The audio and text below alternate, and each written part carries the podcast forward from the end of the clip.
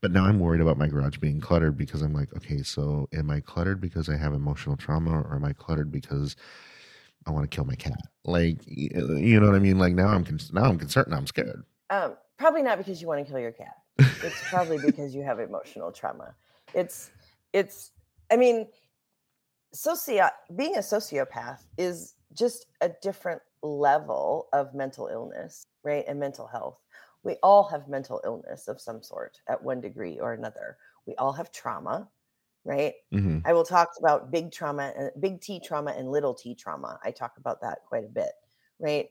Big T traumas are like being molested and abused and you know but there's little t traumas too like having your parent forget to pick you up from school or be 10 minutes late picking you up from school that's a trauma that will have an impact Hello, friend. You're listening to the Edited for Content Show, a place where we try to understand a topic by extracting truth from theater. If you like this podcast, let me know, share it, and come back again.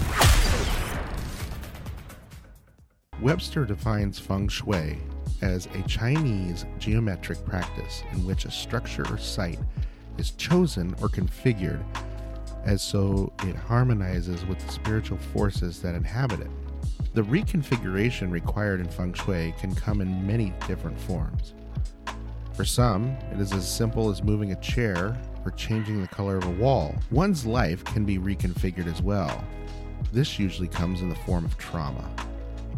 When I saw my guest's story, I wanted to know more about her process for performing life feng shui I wanted to understand how she took the destruction of her own life and turned it into a harmonization with the spiritual forces around her.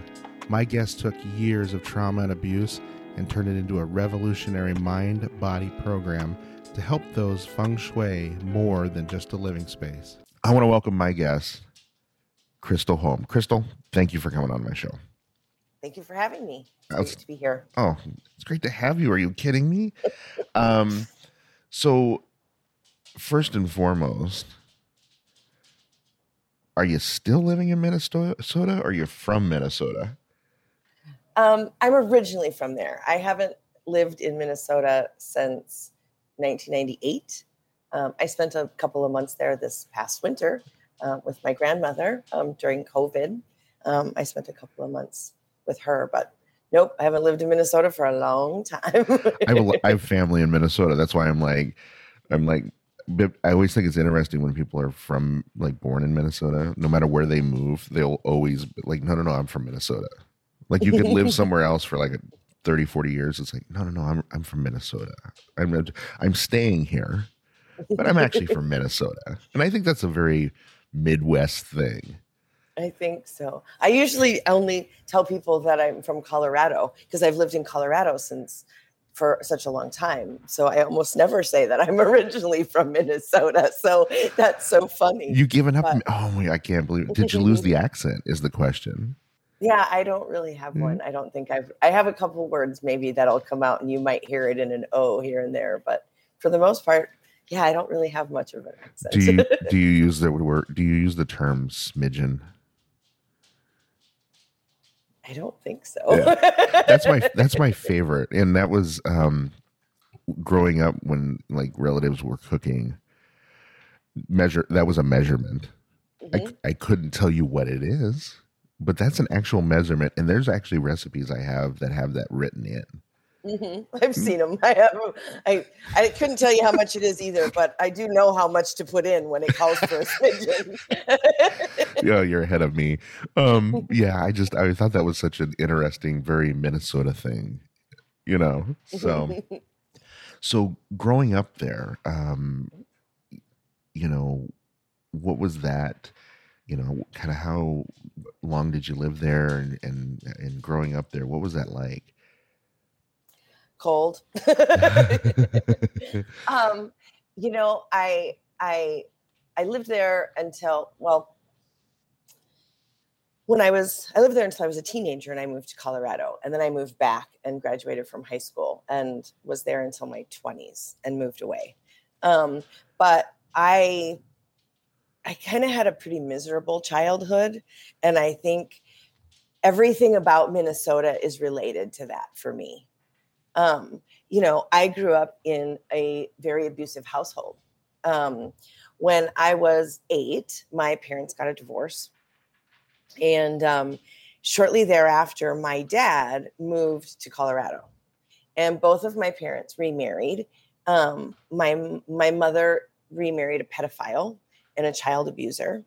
And I actually told her before they got married, and I gave her an ultimatum that it was me or him. And um, she chose him. How old were you? I was nine. Oh, wow. Okay. And so I kind of decided then and there that I would never be like, like her. And I started looking for other role models uh, then Mhm. um, for how to be, how, how to be a woman, how to be a mom, how to be everything, right? That wasn't like that. And so then my dad remarried and um and so I would get to go to Colorado every summer and spend the summer with my dad and my stepmom. And my stepmom became my idol, really. Mm. She was the one who introduced me to energy work, magic. Um, she had grown up um, in her life, she had spent a lot of time with a gypsy family as she was growing up. She had married into a gypsy family and learned all of this energy work from there. And so she had taught me all of these things about magic and divination and um, all of these metaphysical things that I was infatuated with. And at the time, I was living in this abusive situation. And at nine, you know, nine, 10, 11 years old, magic seemed like a great solution. like it Oh, yeah. seemed like it seemed like the only solution, to be honest. Right. Like nothing was going to fix it and, unless a miracle occurred hmm and or until I turned 18, right? Even um even when I was supposed to move there, I was supposed to move there. I think the court says 11 or 12 that you can you can decide which parent. And shortly before that happened, I had I had written a book um about a it, it was about being molested really it, it was an expression of this sexual thing right it was about a cheerleader being gang banged by the whole football team. And so my mother found it and shared it with my aunt. And the two of them decided that it must be my father who is molesting me. And so they wouldn't let me go there. And so I d- couldn't actually move there until I turned 14. Um, and then I was able to escape for a few years and live with my dad until, you know, my mom made me move back in. But I had such an infatuation already for this idea of being able to manifest the life that I want magically. Um, and so that was something I always studied, um, even a- into adulthood. Um, and and sort of when I got to college, hmm which I didn't, I went back to college in my 30s, right? I, I was told a lot that I was too stupid for college. I was too dumb to be really anything more than um, a wife and mother. And so I better quick snag me a man and have some kids. And, and so I had two kids by the time I was 19. And, you know, I spent my 20s kind of being a mom. And then in my Mhm. 30s, I went back to school. And, and so I was studying interior design in school. And um, my psychology teacher hmm wanted us to write a paper about interior design. Oh, and psychology. Like the two had to be related. It had to be with our field of study, right? There was other studies there too, right? Culinary students, graphic. So everybody had to pick something in their field of study and write a psychology paper on it. So that was sort of my approach to feng shui. That was when I first was introduced to feng shui. Was in college in my psychology paper. And you know, it had only been westernized not too long before, like 5 or 6 years before it had become into popularity in the United States. And so I didn't know a lot about it, but I knew it was sort of related to energy. And and and so I, I took off and, and studied it for my class to write a paper. And yeah, I found that was way beyond too confusing to think I understood it at first. So I actually let it go when I first started oh. doing feng shui. I mean, it was a thing that I was interested in, but I didn't feel like I had a grasp on it right away. And so I, I finished my design degree and started my career as a designer. Okay. And then it was as uh, a few years into my career as a designer, and I was living in Hawaii. Um, and my boss came to me with they had submitted the design back to a client and the feng shui was wrong. and so um, the feng shui was bad. And so she was like, Does anybody know anything about feng shui? Can anybody help? And so I kind of volunteered myself to fix it. Mm-hmm. Um, and I took what little bit of knowledge I gained from my one quarter study of, you know, all the books in college. And I was like, let me see if I can do this. And um, yeah, then, yeah, that I really, really, what got in over my head, I felt like, like I felt like a full imposter when I was doing it. So then I went back to study feng shui at the the American Feng Shui Institute. And, well, um, the, the, project must have come out all right, though. I mean, I got an A on it, but you know, it's funny because, like I said, it had only been popular for about six years mm-hmm. um, in the United States at that time, and so all these people, all these experts were writing mm-hmm. books, but you know none of them really knew what they were talking about. And so there was all this misinformation. Like I'd read one book that would say one thing and another book that would say the exact opposite. And I was like, why is this so confusing? But I was such a type A perfectionist because of the way I'd grown up with you don't ever make mistakes. Mm-hmm. You don't ever make mistakes in the house I grew up in. Like that's punishable severely. So I was going to get an A on that paper you know, so I checked out like a two foot tall stack of books and took them home. It was 11 weeks, you know, like it was, it, I thought I was going to learn everything there is to know about feng shui in that 11 weeks. And, it's an 11 yeah. week course. I will know it all. Self study program. Right. You know, so I can write a good paper. But I think I've always kind of been, it was sort of a natural thing since I've been studying humans since I was little mm-hmm. as a how do I become who I want to be? Mm-hmm. Like how do I become the the someone that I can admire and respect and be proud to be? Mm-hmm. Um and just trying to find how to be that, you know, f- try to find a role model. So it was sort of a almost like psychology was a study for fun, but never a, you know, but never like a career thing. It was more like just the study of people. Right. That it was always my thing sort of growing up, I guess. So you talked about your stepmother and yeah. this kind of this magical energy. So kind of then what is feng shui and how does that tie into energy? Like what is feng shui? Well, feng shui is really just a study, mm-hmm. right? It's a, it's a sort of a science of that you study the flow of energy in space, right? That you study your relationship with your environment. Um, we all have an energetic frequency, and so do the spaces that we live in. And sometimes those energetic frequencies are in alignment, and sometimes they clash. And so feng shui is really just studying how the energy flows in your space and what your relationship with is with that space is how are you cluttering it up um, because it is um, it's sort of an extension of our energetic field mm-hmm. right it's the box that we live in and it's the container that holds all of our stuff so it reflects us right okay. it reflects that's kind of why we decorate, right? We want it to reflect all these things, but it also will reflect all of the, what's going on internally for us, as well as what's going on externally for us, like say in our career or our relationships or our finances or our health, um, but also our mental health and our limiting beliefs. And so feng shui is all of that mm-hmm. tied into one big package. Wow. Okay. So, yeah, no, you're right. And I think that I think that my in my life, I mean, obviously, I don't.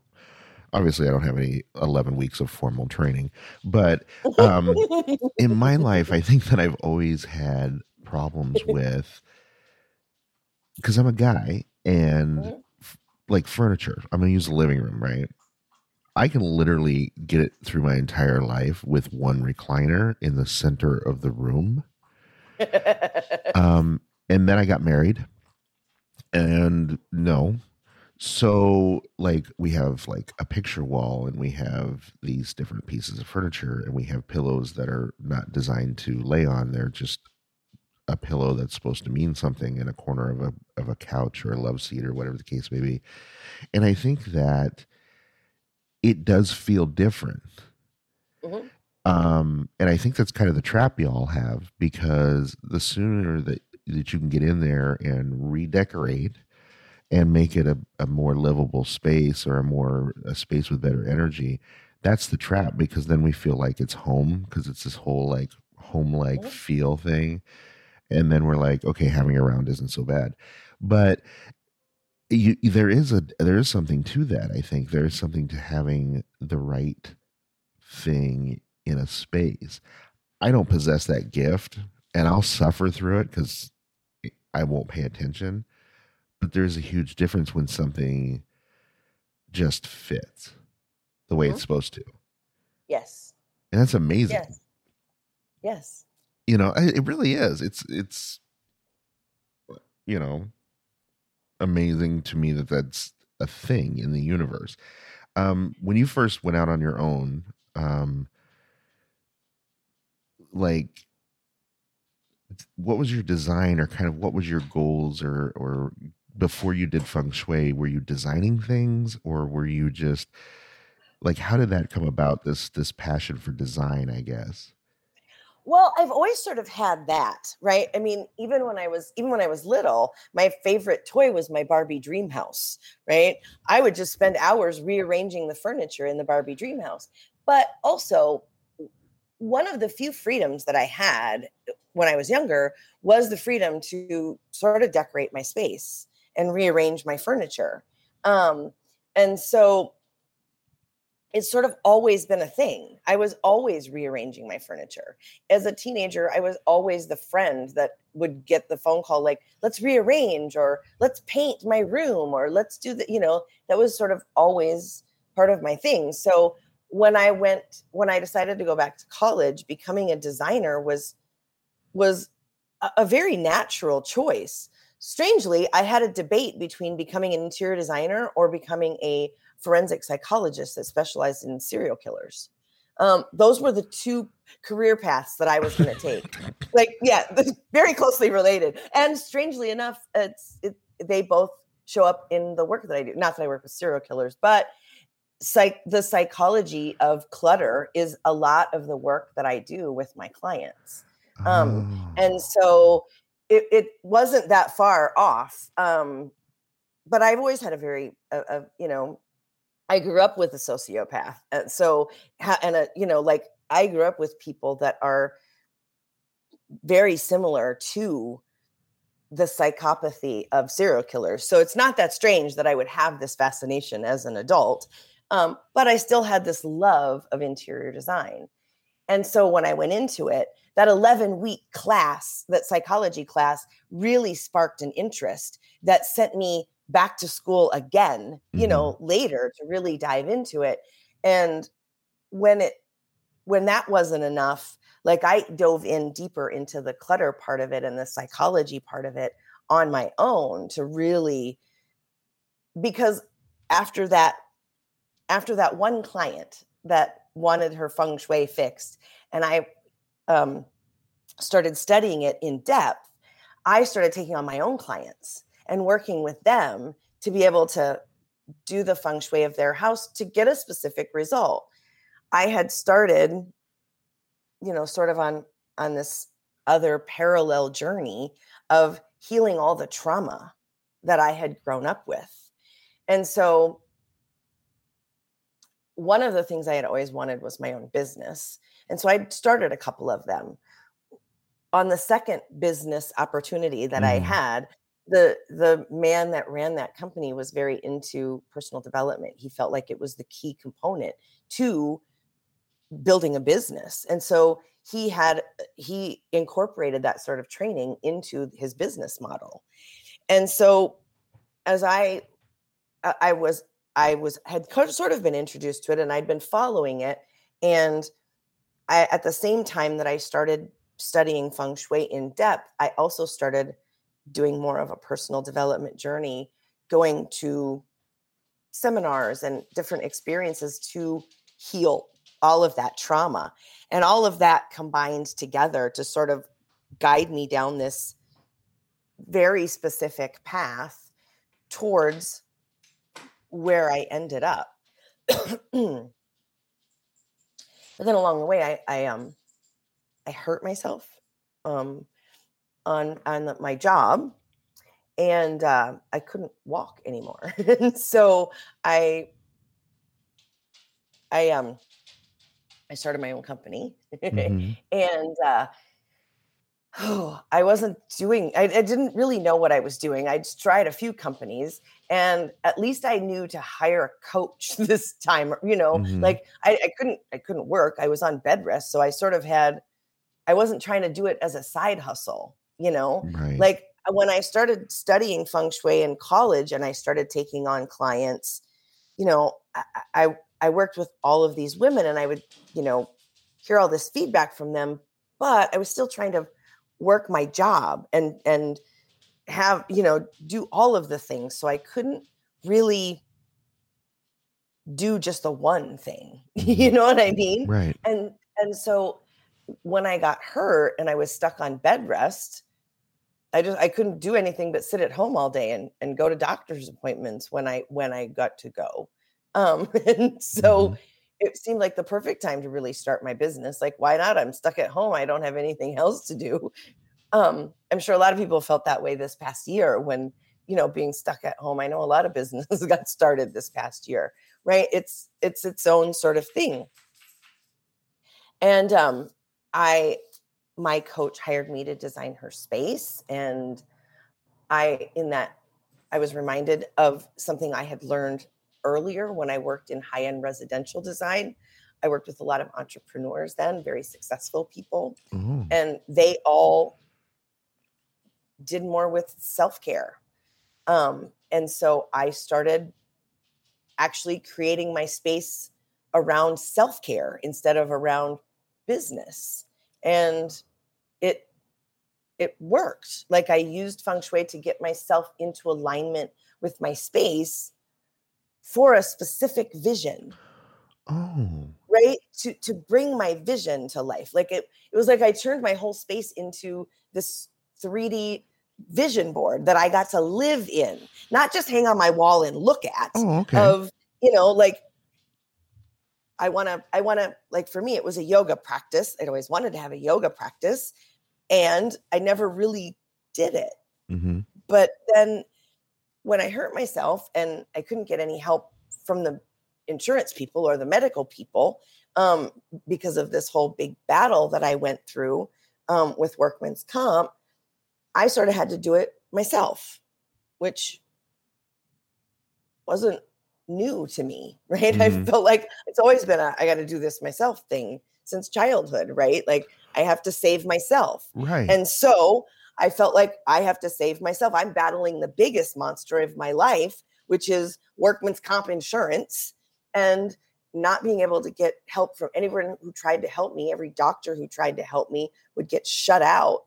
Um, and so I took it on myself and created this space of I'm going to align my space with my very specific vision to heal my body and and I applied everything I knew, like everything I'd been telling my clients to do and they don't always do. You know what I mean? Like mm-hmm, you want yeah. your clients to do the work and you tell them to do the work and they don't always do the work.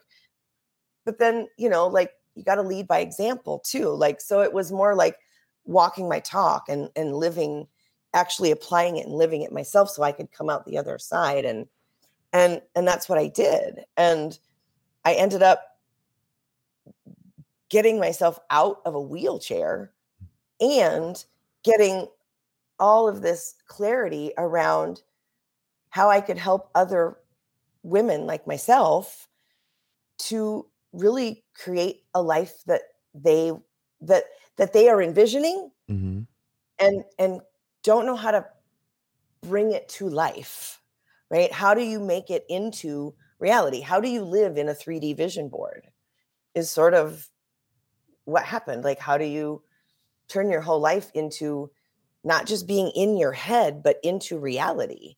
Um and i sort of realized that's what i was doing. And I didn't- like it was just it's it was my life work. Like it was sort of you know what i mean? Like even as Yeah. a child i want to magically figure out how to create the life that i want that's just been this picture in my head.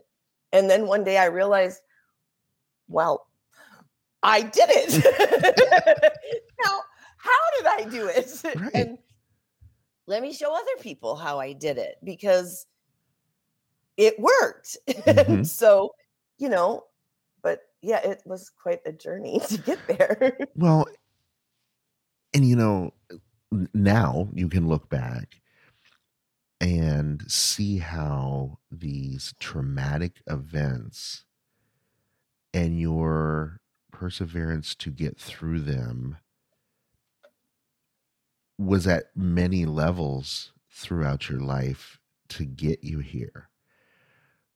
But now it gives you such this I mean, you're a trauma survivor, not only mentally but physically because of your um you know you had an injury at work that where basically you couldn't walk you had these emotional traumas throughout your childhood and and you know early adulthood if you will kind of through that.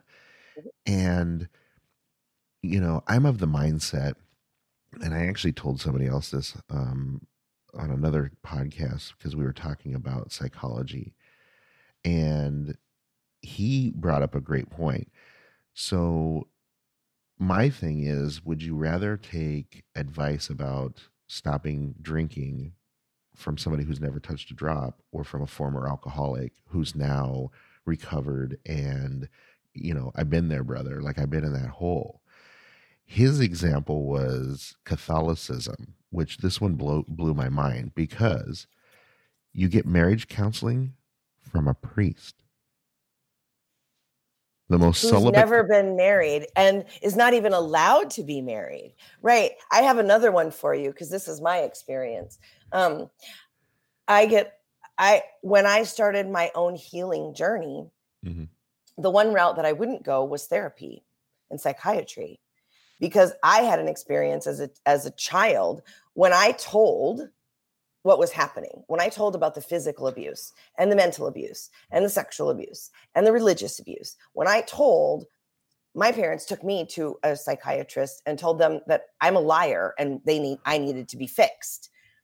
And I know this person could not have had any experience with child abuse personally and it was only one of those type of and you see them a lot in different medical fields. I've seen it a lot with different doctors this this god complex idea of i have no experience but i i know more than you so i can fix you.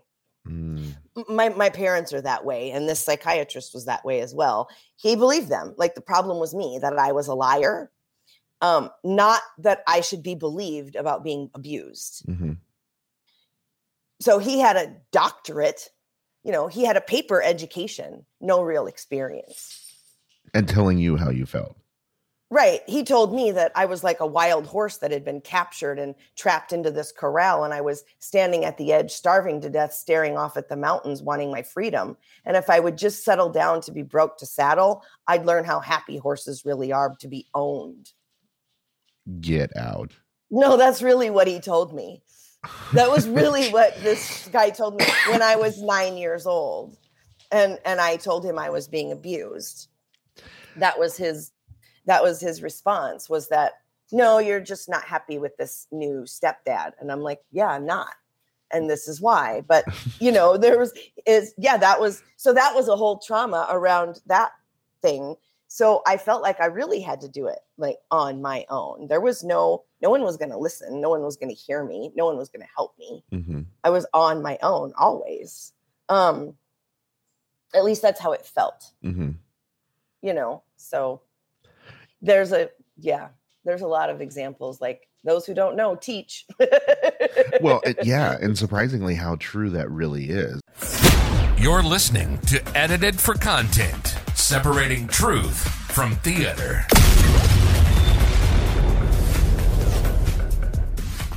Your situation, trying to compare you to a wild horse, you know, that's just you need that to submit.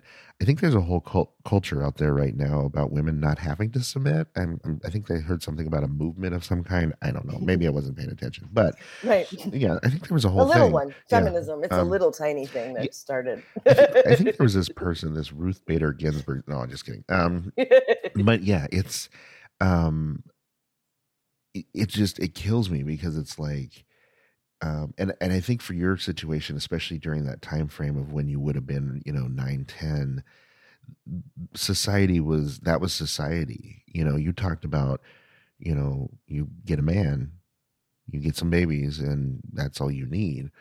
And but that was truly that was the mindset for years.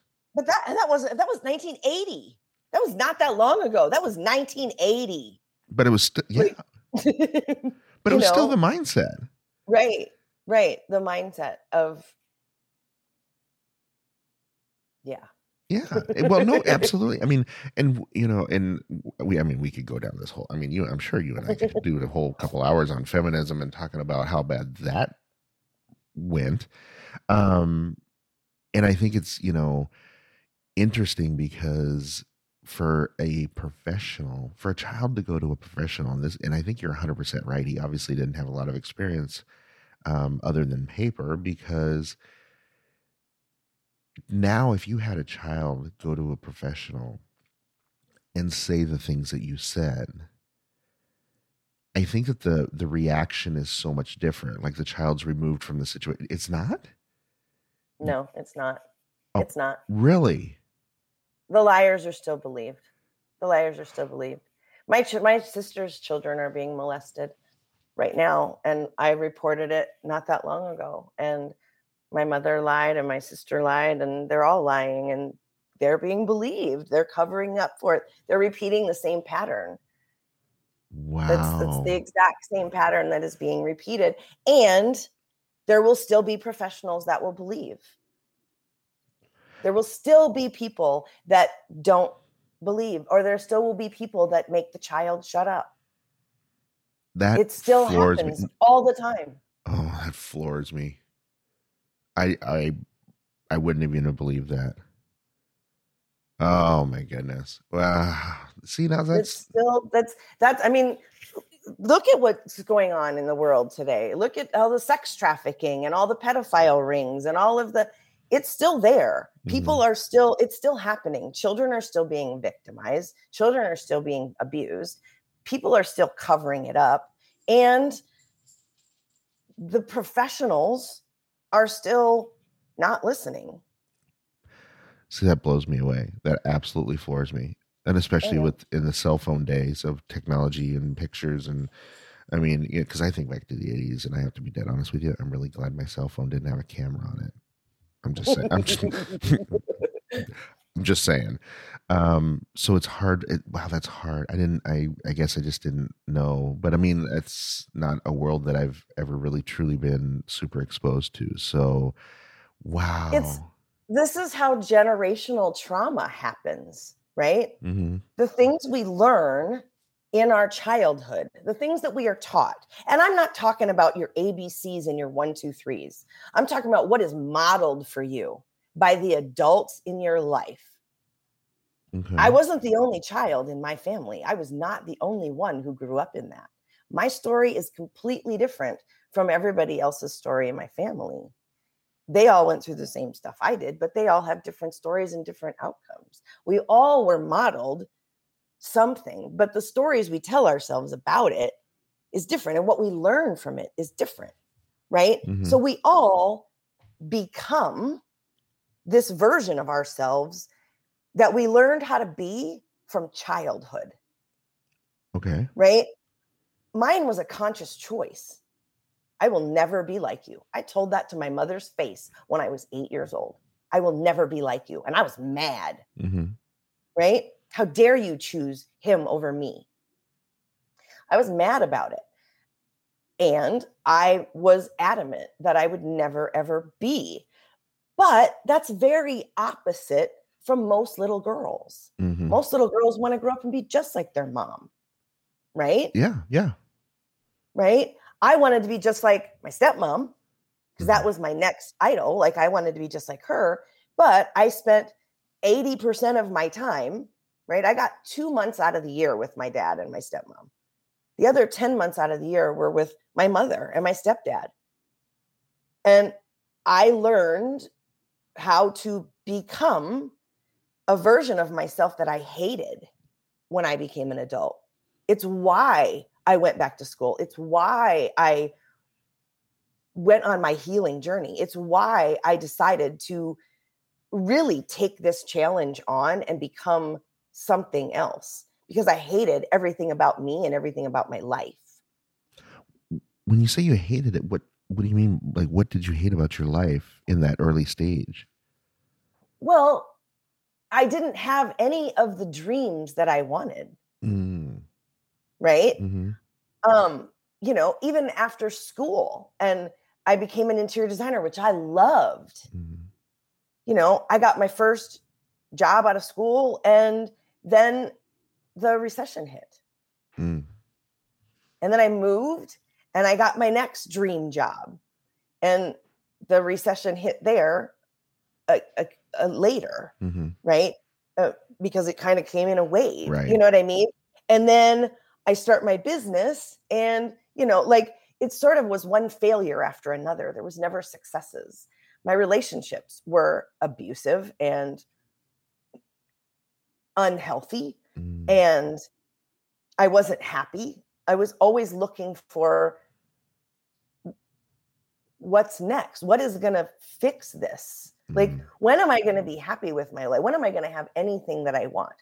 Yeah, I got a man, but I can't stand him. I mean, now my life is different, but back then I was right. like, you know, I, I was in a relationship literally just for the sake of being in one. I couldn't, I couldn't stand my partner. mhm. I didn't like my job. I didn't like there was no part of my life that made I mean, my children made me happy, but at the same time, I was mostly a single parent and I had it was a lot of work.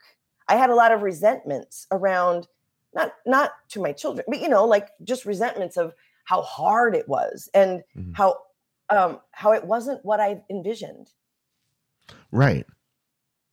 And and then when i really started looking at well the problem has to be me. Right? It's my life. I have to be i mean i've tried to fix all the things right? I got a better job. I got a better man. I got a better you know like Mhm. still not happy still you know still a problem still not right. I'm i'm still i still don't admire me. I'm still not proud of me i'm still i still don't like me. And so uh, that was the catalyst really that sent me on that deeper journey of well i got to fix me. Hmm it sort of is that that expression you know where they they where you talk about like if you have all these relationships and they all fail you sort of got to look at the common denominator is you. Like at some point you realize i'm the common denominator in all of the shit show. Like it's my shit show and i am the star. Like okay like i gotta clean it up right? Like i gotta i gotta fix it. And so yeah i went on that journey because even though i didn't want to become anything like her there was still all of these beliefs hmm that i grew up with that was that were in there you know beliefs around what i could do or what i was worth or what i deserved and what i could have and what i couldn't and money and it, just all of those things in there that that we learn as children I, not from being taught but from being modeled. Hmm and so I became a little bit of both of them. And had to fix the parts that were broken and traumatized and put all those pieces back together to create a new version.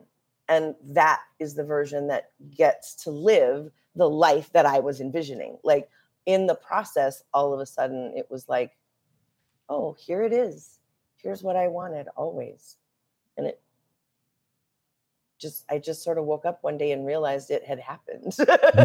Like well that's the thing it didn't just happen you clawed your way um i did the um, work. yeah you did the work and that's how y- you got there.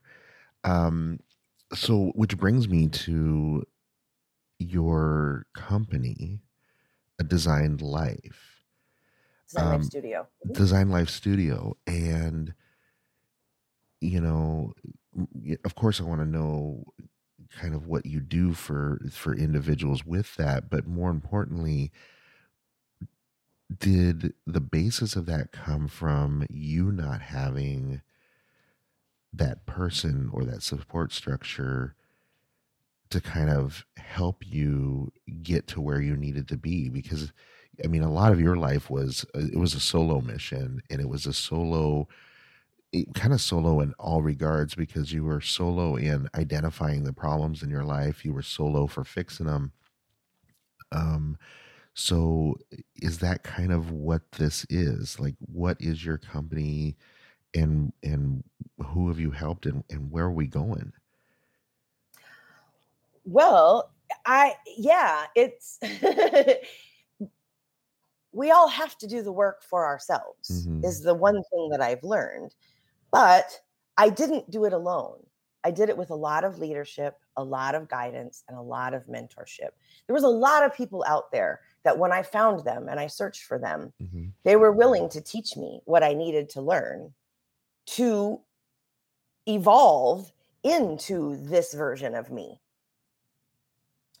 And that's really what my company does. That is, and that's sort of how I created my method. Um, my method is the designed life method, and it is designing for who you are becoming. So we really look into that. Um, my method is a four, it's a four step method, mind, body, soul, homes. We talk about the mindset piece, right? We talk about the clutter and what that is. We declutter it. we declutter the mindset. I teach you my method, um, my five step method to declutter. And so that you can go into, um, to heal to your healing journey. We talk about the self-care piece, right? And mm-hmm. and making room for who you are becoming. We, we talk about making room in your space for who that that woman is, that woman that you're envisioning. Um, and we design for her, not for who you are up till now. I think when I was when I was working as a designer mm-hmm. in a traditional design firm, what I noticed in that industry is it was all about the designer. It's a look at me, I'm famous. Don't you want my your house decorated by me? Don't you want your house designed by me because mm. I'm the best? And it was not about the client. It was about the client saying, "Oh yes, so and so designed my space."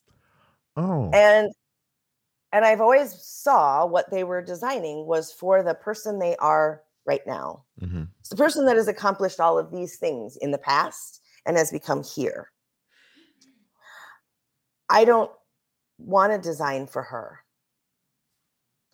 I want to design for the woman in the future who is who I'm becoming, because that is how you turn your space into a 3D vision board to become that person.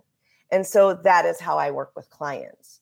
We design their entire space to really operate as a 3D vision board um, in in life. We we align them the feng shui of their space. We align them with their their space, their goal, their vision, and their energy, and design it all right into the space, so that they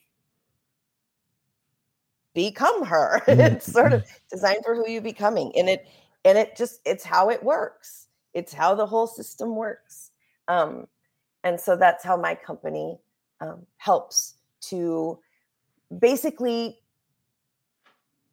teach you how to use feng shui Mhm. to create peace and prosperity in your life because feng shui is just a tool and so yeah that's that's how we help So I think it's fascinating because earlier you talked about psychology and like you know sociopaths with a cluttered mind Mhm. and so in many ways is it kind of a safe assumption then that if people have difficulty in their space and in their now it truly is a mental clutter of things that are blocking them as opposed to maybe the it's so much you know we put a lot on the physical things but it might actually be more of a mental clutter? 100% that needs to be 100%. fixed. Yes. Yes. It's why the clutter journey is so important.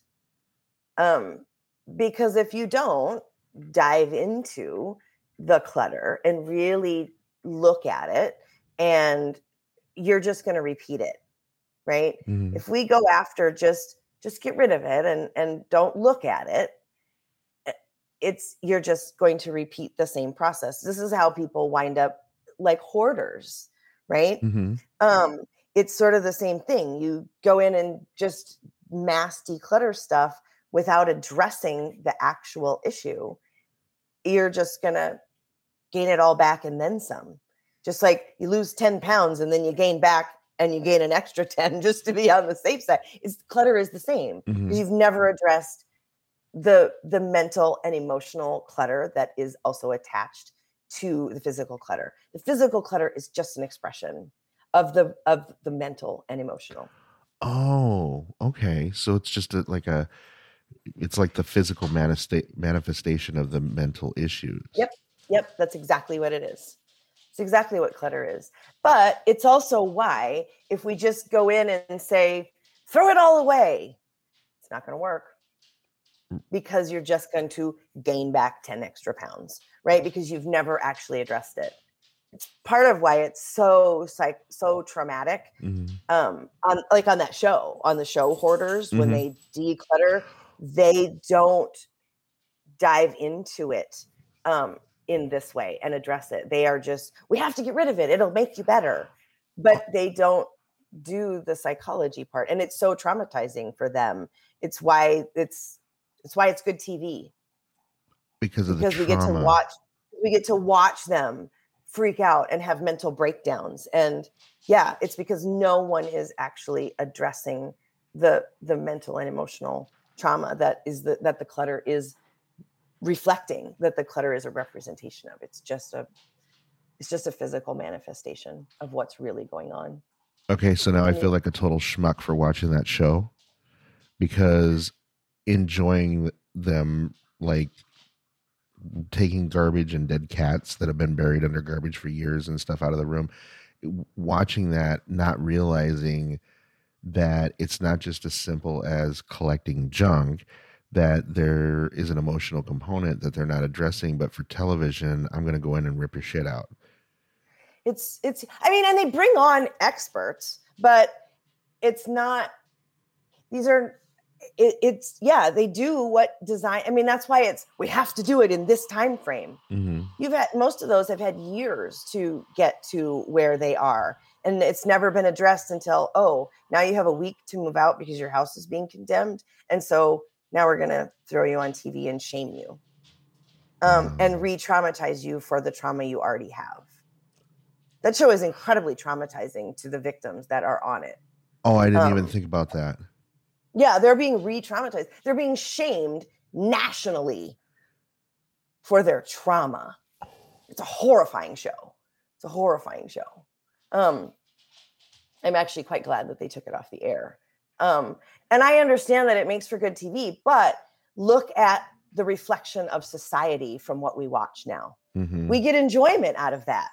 We get enjoyment out of other people's misery. We get enjoyment out of watching things that's why we live in this society that we live in now i think. That's that's my belief. It's why we have so much trouble with police brutality and why we have to have these movements like Me Too and Black Lives Matter. Mm-hmm. And we should know that.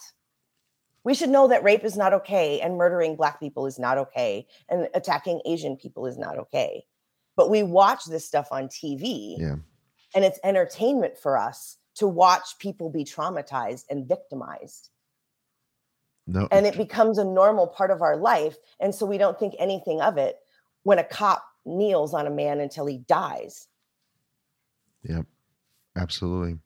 and and now we have to make laws about this because we as humans don't understand that it's wrong like That blows my mind. I will never understand why I have to have a law to tell me I can't kill somebody. Like that is that is the dumbest thing to me because it's right like you know and and you're absolutely right is in the sense that and this is why i have trouble this is why i started this podcast to be quite honest with you because i feel that i'm the days of walter cronkite and the days of getting a news that is strictly unbiased that this is what happened. Not picking a side not presenting a side not showing one angle of a video that doesn't show and, and a snippet that doesn't show the whole thing.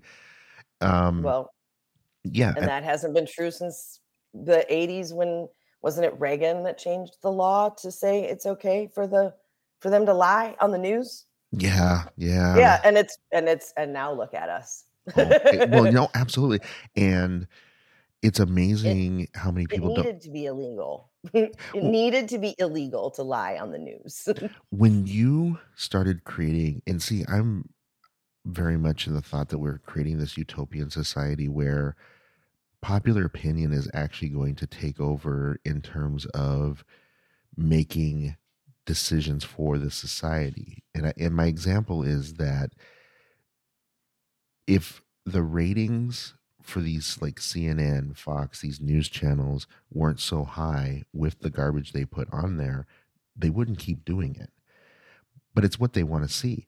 It's like Facebook. When Facebook stories and news stories are on Facebook and they're coming out now and saying, well, some of them weren't true, it didn't stop how many hundreds of thousands or millions of people sharing it and saying, hey, can you believe this is happening? Um, do you ever watch a tel- there's a television show called The Orville? I don't know if you've ever seen it. So it's a Seth MacFarlane, and basically he's doing kind of a comedy version of Star Trek, is what it is. It's really great, and I love it. But they actually have an episode where you wear these little badges, and there's a little green up arrow and a little red down arrow. And if you say hi to somebody and they're like, oh, thank you, they'll push it at your little green up arrow that you did a positive thing. Well, if you get too many downs, then you go in front of a like a tribunal, and if society decides that you're a horrible human person, they're going to kill you.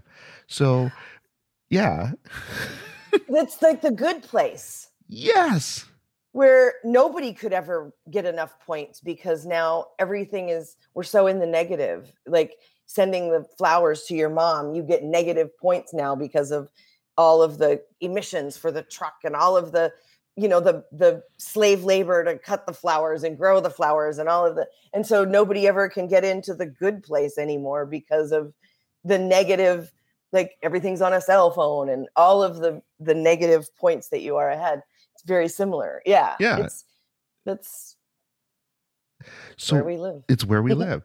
So, when you're with a client, have you mm-hmm. ever had a situation where during the initial decluttering of their their mind and their their kind of their traumatic history where they have kind of an aha moment that causes them to really kind of emotionally let loose as you're going through that process? a lot a lot of times yes. It it it's it's it's ideal. It's it's sort of the goal. Um we want to i mean not so much yeah it's part of the process right? Those are usually the ones that are the problem right? There's a lot of the clutter that is able to be decluttered but Mhm. It's there's always the pieces that are stuck and that's usually the the deeper trauma reflections. It's it's the deeper it's and so it's they'll have their breakthroughs. Sometimes they have them with me. Sometimes it'll just be something i say that will they'll go off and then do the work right? Mm-hmm. Because they're doing the work solo too right? Right. I teach them the method and then they go off and do the work. And like I do the design work part, but they're doing the decluttering. We're doing the the sort of like you and I, we're talking about it and we're processing the stuff. And yeah, that's um then they'll have their breakthrough and come and let me know. But always, everyone has a breakthrough of some sort. And I think it's. If oh, go ahead. if they don't, we're not done working together. Oh, yeah. Okay. So, and I think that that's the you- one thing you keep bringing up, which I think is amazing, is I'm I'm going to give you the toolbox, but you're going to build it. hmm I don't want them to be dependent on me. hmm we we need grown independent self-sufficient adults. Hmm most of us are still acting out of our child trauma. And so we're like it's they don't need to need me to help them all like that's i can't do the work for them. So yeah my goal is to give them the tools so that they are able to because we all have different layers too right? Where i am on my healing journey is way different than like where you are or where the next person is and so we can't be in that place together. I didn't live your experience. Um i can't go there with you. I can give you a map hmm and show you how to get there but it's a journey that you have to take on your own like birth and death healing is a journey that you can only do on your own Oh, that's great. I like that. That's very true. Have you had any clients that they just they just couldn't get with the program? Like they just couldn't for whatever reason it may be, be it um they weren't ready, they weren't, you know, um they just kept going back to the same pattern, whatever the case may be. Has there ever been a, a situation with a client where you're like, I, I, I don't know what to say. You know what I mean? all of them yeah, she goes. They- They're all that's difficult. why they why no not that they're all difficult hmm but that's why they all come Right. because I talk about this a lot. Fake it till you make it versus fake it, face it till you make it. What they are facing is hard stuff. hmm They are big things. Sometimes they're looking at stuff like my own, right? Trauma. Sometimes they're looking at what are they having to declutter? What do they have to let go of? Right? It's hard work. And so sometimes they need to go away and come back. Sometimes they need to have space. We need to make room for our healing hmm journey and and that's a big part of what I do. That's that's all of what I do. We make room for that. But sometimes that means energetic space as much as physical space and emotional and mental space. So yeah, it's I find it's it's quite true for them to when it gets to the hard part, Mm. it's quite common that that's where they will ghost and disappear for a bit and then come back in. Um, and it's a normal part of the process. Um, at first, it used to really upset me. I felt like I did something wrong, like it was my fault, and I had I had to work through some of that. That was some of my own trauma. Like, what was I doing wrong? Why, how is Mhm. this my? And then I realized the pattern, and and it was it's it's just that's the pattern. I did it too. It's it's part of the you go in and you come back up. It's it's it's like swimming, right? Like whales. They go down and they come up for air and then they go down again and they come up for air and they go down again. It's the same healing is that sort of a process. I have to tell you, I'm really glad you went with whales because I swear, if you were going to do Dory and start going, just keep swimming, just keep. Swimming, I was like, no, I'm no. Now I got to stop you because now I'm no, no, no, no. Don't do that. But you're, No, they have to right. breathe. Yeah. They have to come back for the for the breath. hmm and and and sometimes i feel like and that's when they come back like okay i'm i'm drowning in it again like give me give me a different perspective give me a fresh eye give me a different way to see this and and and then i can breathe again Right. Yeah. No, absolutely.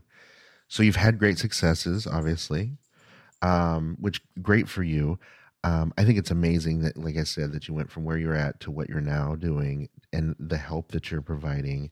Um, so I've got to ask, what's the next evolution? What where do, where we go from here? Um, for me, I think the next evolution. I'm I I I love the work that I do. I love working with clients. I I definitely want to do that on a bigger scale. Uh, the next evolution for me is um, I'm working on a keynote speech. I want to. I'll be speaking on stage, um, and probably writing a book is is the next is the next big thing. So. Oh wow! So are you talking like TED Talk? Yeah. Nice. Mm-hmm. I I love TED Talks. yep that's the that's the goal so i'm i'm secretly working on a keynote speech right now so so nobody tell don't anybody, tell anybody don't tell anybody, nobody say nothing to so when you share this podcast please don't tell anybody that um, crystal home is working on a top secret keynote speech okay so that's shh, that's hush hush yes, um that's exactly. awesome um yes. well no and that's great and i think that um I think that your message and I think what you're doing is something that needs to to get out there and to help a lot of people that probably don't one know that they need the help and two don't truly understand you know it's kind of like I keep, when we were talking the one thing I keep thinking about when I was younger was every time I had a bad breakup I would either shave my head or dye my hair Mm.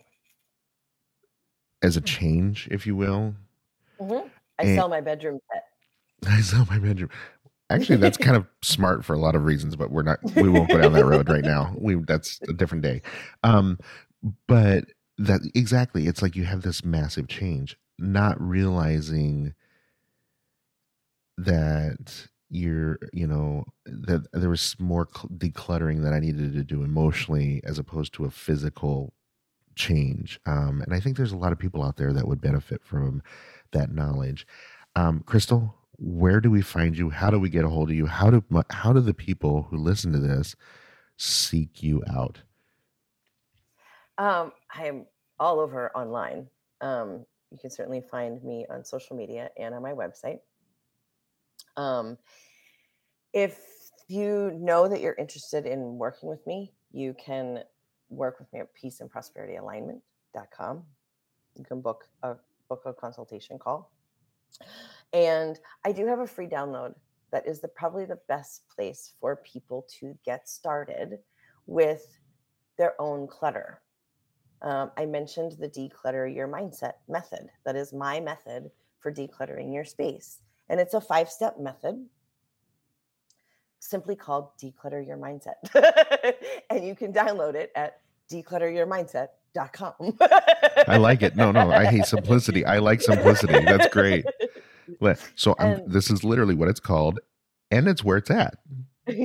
so yes, you can um, you can download that, and it will get you started with the decluttering process and what those steps are to be able to dig into the mental and emotional part of the physical clutter. Crystal, you have been an absolute joy, and I want to thank you so much for doing this for me. Um, I wish you nothing but the greatest level of success moving forward. I look forward to seeing you on many platforms. Um, yeah, well, no, they, don't destroy your house over it. I know it's not that much. Um, but thank you so much. Thank you. It was a pleasure to be here, Earl. You've been listening to the Edited for Content podcast. Again, if you enjoyed it, let me know, share it, and come back again. Thanks for listening, my friend. Have a great day.